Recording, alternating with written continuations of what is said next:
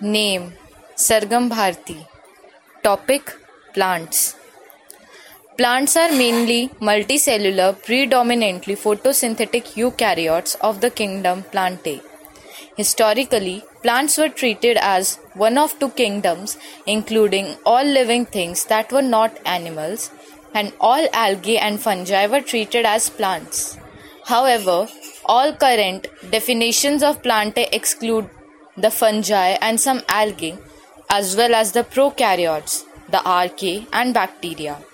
By one definition, plants form the clade Viridiplantae, Latin name for green plants, a group that includes the flowering plants, conifers, and other gymnosperms, ferns, and their allies, hornworts, liverworts, mosses, and the green algae, but excludes the red brown algae.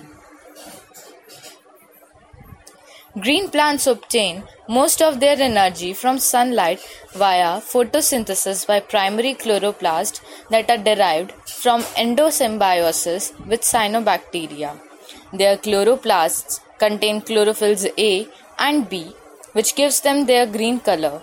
Some plants are parasitic or mycotrophic and have lost the ability to produce normal amounts of chlorophyll or to photosynthesize. Plants are characterized by sexual reproduction and alternation of generation, although asexual reproduction is also common. There are about 320,000 species of plants, of which the great majority, some 260 to 90,000, are seed plants. Green plants provide a substantial proportion of the world's molecular oxygen and are the basis of most of Earth's ecosystems especially on land.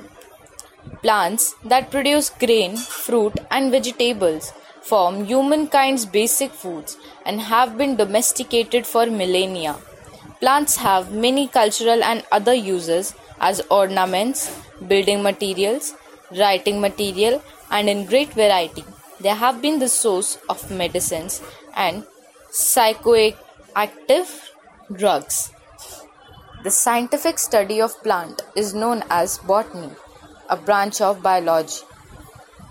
All living things were traditionally placed into one of two groups, plants and animals. The classification may date from Aristotle, who made the distinction between plants, which generally do not move, and animals, which often are mobile to catch their food. Much later, when Linnaeus 1707 to 1778 created the basis of the modern system of scientific classification. These two groups become the kingdom, Vegetabilia and Animalia.